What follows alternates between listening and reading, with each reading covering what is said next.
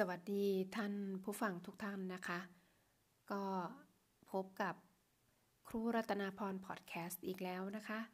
สำหรับวันนี้เป็นวันที่ 10 เดือนมกราคมปี 2021 นะคะ ตอนนี้ 11 โมงเช้า 20 นาทีจากประเทศนอร์เวย์ก็ข้างนอกก็เป็นบรรยากาศวันนี้อากาศหนาวนะคะ ข้างนอกบรรยากาศ 0.7 องศาเซลเซียส ก็ถือว่าน้ำหรือว่าพื้น ก็จะเป็นน้ำแข็งหนาวหนาวสักหน่อยนะคะ เดี๋ยว episode นี้ก็จะนำเรื่องราว วิชาการทางด้านบริการด้านสาธารณสุข หรือว่าด้านสุขภาพมาฝากทุกๆท่านนะคะ ขอบคุณทุกๆคนที่เข้ามารับฟังแล้วก็ติดตามค่ะ เนื้อหาส่วนนี้เป็นเนื้อหาสาระส่วนหนึ่งในวิชาสังคมนอร์เวย์นะคะ ซึ่งถ้าหาก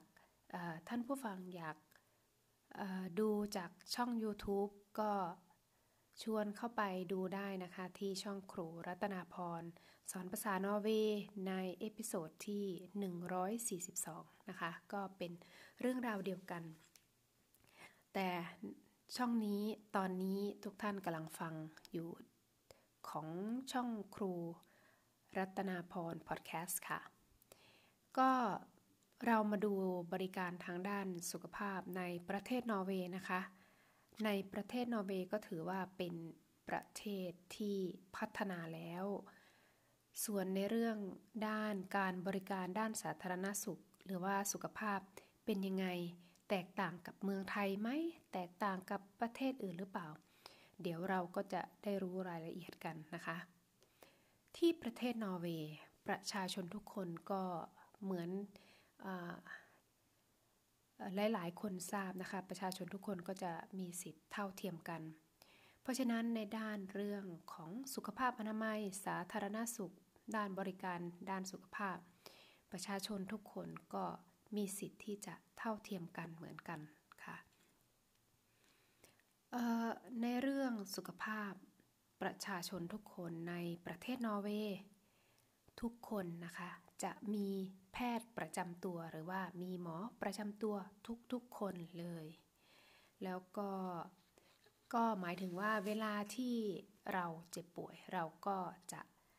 ไปหาหมอประจำตัวของเราก่อน ถ้าหากว่าเราเจ็บป่วยมากเกินความเกินความสามารถของแพทย์ประจำตัวของเราหมอ ก็จะหมอประจำตัวของเราก็จะพิจารณาส่งเราไปตามโรงพยาบาลหรือว่าแพทย์ที่เขาเก่งเฉพาะทางนะคะ แน่นอนในเรื่องการรักษาความลับของผู้ป่วยที่นี่ก็เหมือนกันทั่วๆ เหมือนกันกับทั่วโลก ก็คือเขาก็จะมีกฎหมาย ไม่ว่าจะเป็นหมอเอง เจ้าหน้าที่ด้านสาธารณสุขก็จะต้องอมีการเก็บความลับรักษาความลับของผู้ป่วย ก็จะไม่ให้ไม่ให้ข้อมูลเรื่องของผู้ป่วยก่อนที่ผู้ป่วยจะยินยอมนะคะ เมื่อกี้พูดเรื่องมีหมอประจำตัว นอกจากนั้นบริการด้านสาธารณสุข ก็ไม่ใช่จะมีแค่ด้านการป่วย ที่นี่มีการเกี่ยวกับเรื่องยาด้วยนะคะ ยาก็ต้องเป็นเภสัชกร เภสัชกรก็คือคนที่เขาเรียนราด้าน เรื่องราวของยา ขนาดยาคำแนะนำของยาต่างๆ แต่เภสัชกรที่ประเทศนอร์เวย์ส่วนมากก็จะทำงานที่ที่เราพบหาพบเห็นได้โดยทั่วไปก็คือนอกจากโรงพยาบาลแล้วเขาก็จะประจำการอยู่ที่ร้านขายยาที่นี่นะคะ ก็จะมีทุกที่ทุกเวลาทำการก็จะมีเภสัชกรประจำร้านขายยาอยู่ทุกครั้งค่ะเภสัชกรเขาก็จะให้คำแนะนำเรื่องยา จ่ายยาตามที่หมอสั่งจ่ายให้คนป่วย เวลาที่เราเจ็บป่วยเราก็จะไปหาหมอประจำตัวของเรา เสร็จแล้วหมอก็จะสั่งยาให้เรา โดยที่คลินิกของหมอที่เราไปพบตรวจ ที่เราไปตรวจนั้นเขาจะไม่จ่ายยานะคะ เราจะต้องมารับยาตรงร้านขายยา โดยเภสัชกรจะให้คำแนะนำแล้วก็ออก ให้ยากับเรา ซึ่งเราสามารถขอคำแนะนำทุกๆอย่างเกี่ยวกับเรื่องยาจากเภสัชกรในร้านยาได้โดยตรงค่ะ แล้วก็มันมีใบสั่งยาชนิดหนึ่ง ถ้าเราเจ็บป่วยธรรมดาก็คือเอเราไม่มีโรคประจำตัวเราไปหาหมอ ถ้าเราจำเป็นจะต้องใช้ยาเรารับยาที่ร้านขายยา แล้วเราก็อาจจะหายป่วย เราไม่จำเป็นจะต้องไปกินยาเรื่อยๆ แต่มีบางกรณีที่คนไข้มีโรคประจำตัว เป็นผู้ป่วยที่มีความเจ็บป่วยเรื้อรัง หรือว่าโรคที่มีความรุนแรงแก่ผู้ป่วย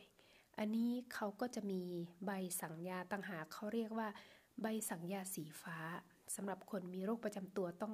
กินยาแบบต่อเนื่อง กินยาเรื่อยๆนะคะ หรือภาษาโนสเขาเรียกว่า blow recept blow recept blow ก็คือสีฟ้า recept ก็คือใบสั่งยา ก็คือใบสั่งยาสีฟ้า อันนี้คนไข้ก็จะได้ยาประจำนะคะ ซึ่งการได้ยาของที่นี่ก็คือปกติแล้วเราจะต้องจ่ายค่ายาเองก็คือ ผู้ป่วยจะต้องจ่ายค่ายาเอง แต่ในกรณีที่เป็นคนไข้ที่มีโรคประจำตัว เขาจะต้องใช้ยาอาจจะตลอดชีวิตของเขา หลายปี นานๆเพราะฉะนั้นเขาจึงต้องมีใบสั่งยาสีฟ้า ซึ่งผู้ป่วยเหล่านี้จะไม่จำเป็นจะต้องจ่ายค่ายา แต่เขาก็จะจ่ายแค่ เขาเรียกว่าจ่ายส่วนตัว คือเอเกนอันเดล เอเกนอันเดลก็คือส่วนต่างที่เราจะต้องจ่าย เช่น เวลาที่เราไปหาหมอ เราก็จะจ่ายสักประมาณ ไม่เกิน 300 ครูนนะต่อครั้งนะคะ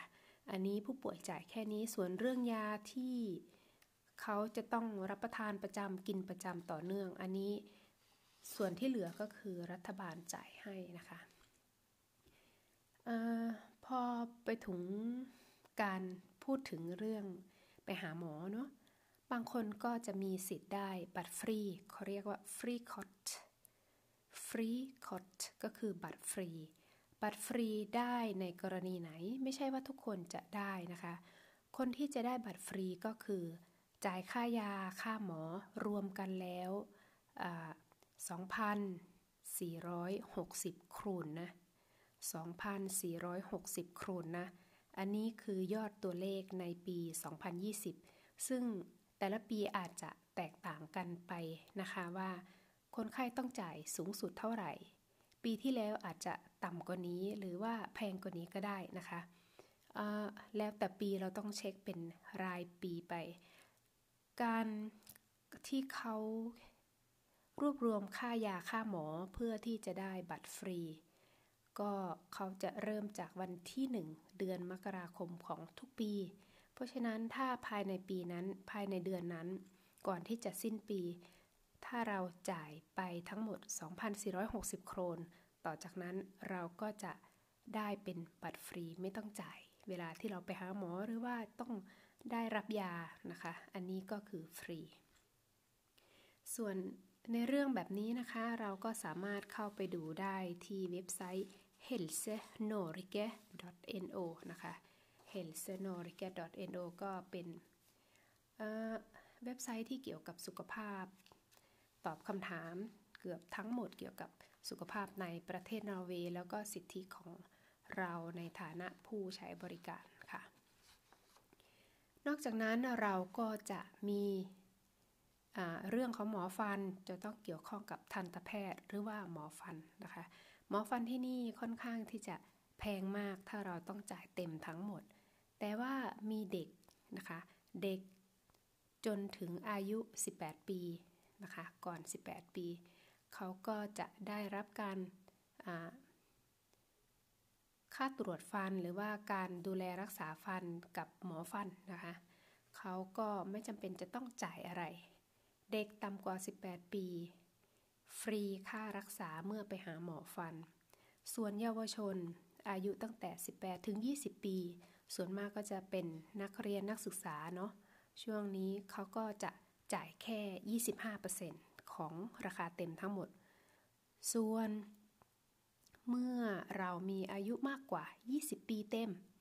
20 ปีขึ้นไป เราจะต้อง จ่ายเต็มสำหรับการไปหาหมอฟันหรือว่าทันตแพทย์นะคะ ก็มีบางส่วนนะคะที่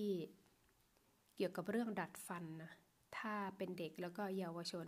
อันนี้ก็จะไม่ได้ฟรีทั้งหมดนะคะ แม้ว่าจะเป็นเด็กอยู่ ผู้ปกครองจะต้องจ่ายบางส่วน เพราะว่าเขาถือว่าเป็นเป็นอะไรที่ราคาสูงมากๆ เดี๋ยวขออนุญาตดื่มน้ำนะคะ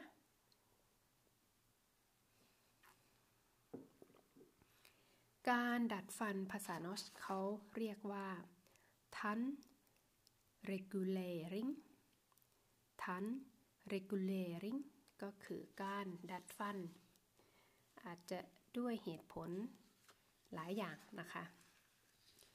ที่นี้การบริการด้านสุขภาพเราก็มาดูเรื่องการต้องนอนโรงพยาบาล บางทีก็กังวลนะเนาะก็อย่างเช่นคนที่ ไม่ได้อยู่ที่นี่ถาวรก็ไม่แน่ใจว่าเขาจะจำเป็นจะต้องอยู่แบบไหน แต่ว่าในกรณีที่ถ้าเรามีหมอนะคะ ถ้าเรามีหมอประจำตัว แล้วหมอประจำตัวของเราสั่งให้เรานอนโรงพยาบาล การนอนรักษาตัวที่โรงพยาบาลของรัฐ ก็จะเป็นแบบฟรีแบบบ้านเราเลยนะคะ อันนี้หมายถึงโรงพยาบาลของรัฐนะคะ ก็จะฟรีทุกอย่างค่ะ แต่ว่าถ้าหากว่าบางคนต้องการที่จะไปนอนโรงพยาบาลเอกชน ซึ่งที่นอร์เวย์ก็มีโรงพยาบาลเอกชนนะคะ แต่เราก็จำเป็นจะต้องจ่ายทุกอย่างเหมือนกัน จ่ายทุกอย่างเพราะว่าโรงพยาบาลเอกชนก็เขาต้องเก็บทุกอย่างเหมือนเหมือนกันนะคะ ก็เหมือนที่บ้านเรา แต่ว่าโรงพยาบาลเอกชนที่ ที่ประเทศนอร์เวย์ก็ไม่ค่อยเยอะนะคะ ไม่ค่อยเยอะเท่าไหร่ ก็จำไว้นะคะหากว่าเรามีสิทธิ์อยู่ในประเทศนอร์เวย์แล้วเรามีแพทย์ประจำตัว เมื่อแพทย์ประจำตัวสั่งให้เรานอนโรงพยาบาล หรือเราจำเป็นจะต้องนอนเข้านอนโรงพยาบาลเพื่อรับการรักษาทุกอย่างที่โรงพยาบาลของรัฐบาลฟรีทุกอย่างนะคะ มันมีเรื่องหนึ่งว่า ถ้าหากว่าเป็นการรักษาโรคที่แบบออรอได้นะคะไม่ไม่ไม่ด่วนไม่ฉุกเฉินมาก ก็รอคิวอย่างเงี้ยเวลาที่เราจะเข้ารับการรักษาเราสามารถที่จะเลือกโรงพยาบาลเพื่อรับการรักษาได้นะคะ อันนี้เข้าไปดูได้ที่ f r i t s y k e h u s v a l n o นะคะ ก็เลือกโรงพยาบาลได้ บางทีอาจจะใกล้ลูกใกล้ใกล้ญาติพี่น้องใกล้คนที่เรารักอะไรประมาณนี้นะคะ ก็สะดวกสบายที่สุดอะไรประมาณเนี้ยก็สามารถเลือกได้ ที่นี้มันมีการรักษาที่โรงพยาบาลนะคะ อันนี้เราจะกล่าวถึงที่โรงพยาบาล มันมีการรักษาแบบผู้ป่วยนอก ก็คือเมื่อก็จะเป็นการรักษาการเจ็บป่วยที่ไม่ที่ไม่มากนะคะ เป็นการรักษาแบบการเจ็บป่วยเล็กน้อย ก็เราจะได้เวลานัดมา เราก็ไปตามนัด ก็จะได้รับการรักษาเสร็จแล้วก็นอนดูอาการสักครึ่งชั่วโมงสองชั่วโมงตามตามวิธีทางการรักษาของแพทย์นะคะ แล้วเราก็กลับบ้านเราไม่ได้นอนโรงพยาบาล อันนี้เวลาเราไปจ่าย หรือว่าเรามีค่าใช้จ่ายสำหรับการรักษาที่โรงพยาบาลแบบผู้ป่วยนอก เราก็จะจ่ายเหมือนกันไปพบหมอประจำตัว ก็ประมาณ 300 กว่านิดๆนะคะ หรือประมาณ 150 ถึง 300 กว่านิดๆค่ะ การที่เราไปรักษาที่โรงพยาบาลแบบผู้ป่วยนอกอเขาเรียกว่า polyclinic polyclinis ก็คือเหมือน polyclinic นะคะ ก็ไปอาจจะไปตรวจตามแผนกต่างๆ แล้วก็กลับบ้าน การมีนัดของหมอเขาเรียกว่า en time avtale en time avtale ก็คือการไปตามนัดที่หมอนัดไปให้ตรวจนะคะไปรับการรักษา ส่วนว่าการรักษาภาษาโนชเขาใช้คำว่า behandling behandling behandling ก็คือการรักษาการรักษาโรคนะคะ ส่วนเวลาที่เราเจ็บป่วยที่เกินความสามารถของแพทย์ประจำตัวของเรา แพทย์ประจำตัวของเราก็จะส่งเราไปหาหมอเฉพาะทาง หมอเฉพาะทางภาษาโนชเขาใช้คำว่า lege specialist lege specialist การที่เราจะไปหาหมอเฉพาะทางก็เหมือนที่พูดไปนะคะก็คือ หมอประจำตัวของเราจะเป็นคนส่งตัวเราไปหาหมอเฉพาะทาง ก็ อันนี้ก็จะช่วยในเรื่องค่าใช้จ่ายก็จะถูกลง สมมติว่าเราอยากเดินไปหา หมออเฉพาะทางโดยที่ไม่ผ่านหมอประจำตัวได้ไหมได้ แต่ว่าเราจะต้องจ่ายค่าหมอเฉพาะทางแพงนะคะ ก็เต็มราคาก็ไม่มีส่วนลดนะคะหมอเฉพาะทางก็อย่างเช่น หมอผิวหนัง hud lege hud lege ก็ ผดเลเกก็คือหมอผิวหนัง หรือหมอหูคอจมูก รักษาเรื่องหูเรื่องคอจมูก ซึ่งเป็นส่วนเดียวกันนะคะเขาก็เรียกว่า en øre nese hals lege en øre nese hals lege หมอหูคอจมูก ก็ถ้าเป็นหมอที่เกี่ยวกับหัวใจ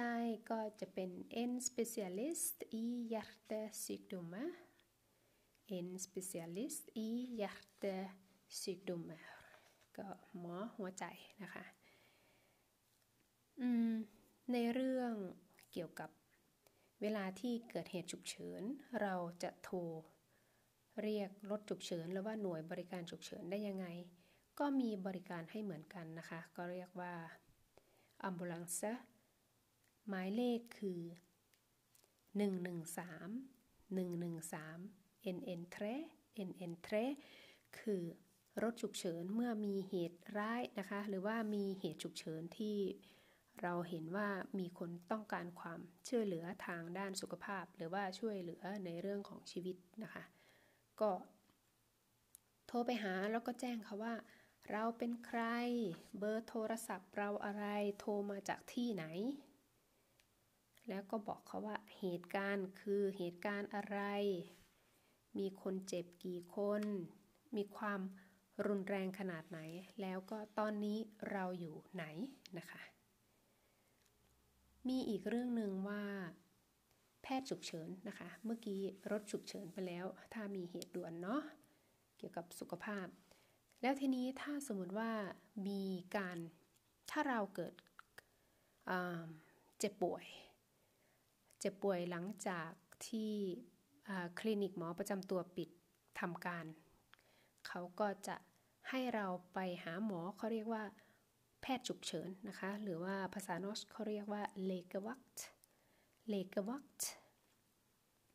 ก็ที่นี่ก็มีเบอร์โทรด้วยนะคะ เบอร์โทรของเขาก็ 116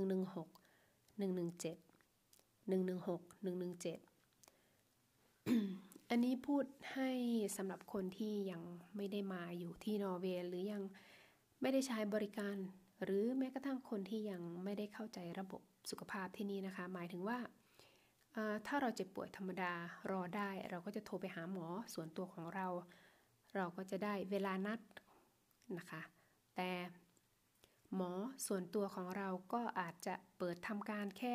8 โมงถึงบ่าย 3 โมงอย่างเงี้ยนะคะ 8 โมงถึงบ่าย 3 โมงหรือ 4 โมงเย็นก็แล้วแต่แต่แต่ก็ไม่เกินนี้เวลาทำงานปกติ หลังจากนั้นสมมุติว่า5โมง6โมงเย็นไป จนถึงเช้าอีกวันหนึ่ง ถ้าเกิดเรามีอาการเจ็บป่วย ฉุกเฉินที่แบบรอไม่ได้ เจ็บป่วยมาก เราก็จะต้องไปหาแพทย์ฉุกเฉินนะคะ ตอนกลางคืน หรือว่าเราก็ต้องไปที่เลกวัตซึ่งที่แพทย์ฉุกเฉินนี้ เราจำเป็นจะต้องจ่ายค่าตรวจค่ารักษาอุปกรณ์ต่างๆ เองทั้งหมดนะคะ ก็อาจจะค่อนข้างแพงมากกว่าหมอประจำตัวค่ะ เดี๋ยวมีอันนี้ก็คือเรื่องราวของบริการด้านสุขภาพที่นอร์เวย์นะคะ เดี๋ยวแอบดูก่อนว่ามีอะไรที่ยังไม่ได้พูดไปบ้าง คำศัพท์นะคะคำศัพท์เกี่ยวกับบริการด้านสุขภาพภาษาโนสเขาเรียกว่า helse ordninger helse ordninger บริการด้านสุขภาพหรือบริการด้านสาธารณสุขค่ะคำว่า หมอประจำตัว หมอประจำตัวของเรานะคะ คือ fastlegen fastlegen นะคะ fastlegen ส่วนในเรื่องค่าใช้จ่ายก็พูดไปแล้วเนาะเวลาที่ไปหาหมอก็ประมาณ 150ถึง300 ครูนนะ ก็หรือว่า 300 กว่านิดๆนะคะ ซึ่งเขาเรียกว่า egen andel egen andel คือส่วนต่างทุกคนต้องจ่ายนะคะ ยกเว้นเด็กที่ไม่ถึงอายุ 18 ปี เราจ่ายก็ egen andel ก็จ่ายแค่นิดหน่อย เพราะว่าที่นี่ค่าหมอค่าตรวจค่าอุปกรณ์ก็ค่อนข้างแพง เราจ่ายแค่ส่วนต่างส่วนที่เหลือ ก็จะเป็นรัฐบาลที่จ่ายให้เรานะคะ อย่างเช่นค่าอื่นๆที่ที่เราไม่ต้องจ่ายเนาะไม่ไม่แน่ใจว่ามีค่าอะไรมากขนาดไหนนะคะ แต่ก็คือเราจะจ่ายอย่างเช่น ค่า ตรวจค่ายาค่าอุปกรณ์นิดๆหน่อยๆนะคะ นอกนั้นก็จะเป็นรัฐบาลจ่ายให้ ส่วนเด็กนะคะ เด็กอายุต่ำกว่า 16 ปี ไม่จ่ายเอเกนอันเดล ไม่จ่ายเอเกนอันเดลถ้าเด็กต่ำกว่า 16 ปีค่ะ แล้วก็มีข่าวดีนะคะสำหรับคนตั้งครรภ์หญิงตั้งครรภ์ถ้าไปตรวจครรภ์ตามนัด ไปตรวจครรภ์นะคะ ก็จะฟรีตลอดเวลานะคะ ก็จะฟรีตลอดการตั้งครรภ์หรือว่าการตรวจนั้น เพราะฉะนั้นคนที่ตั้งครรภ์ก็ไม่ต้องตกใจนะคะ คุณจะได้รับการตรวจคันที่ฟรีๆแล้วมีคุณภาพด้วยค่ะ การตรวจคันมีภาษานอสด้วยนะคะ ภาษานอสเขาใช้คำว่า svanger skapskontrolle svanger skapskontrolle ก็คือการตรวจคันตามนัดค่ะ ค่ะ นี่คือสาระดีๆ เกี่ยวกับบริการด้านสุขภาพและก็สาธารณสุขที่นำมาเล่าให้ฟังนะคะ ถ้าหากอยากดูเป็นวิดีโอนะคะ ก็อย่าลืมเข้าไปดูที่ช่อง YouTube ครูรัตนาพรสอนภาษานอร์เวย์ใน episode ที่ 142 ค่ะ ก็ขอบคุณทุกท่านที่รับฟังมาถึงขณะนี้ แล้วพบกันใหม่ episode หน้า สวัสดีค่ะ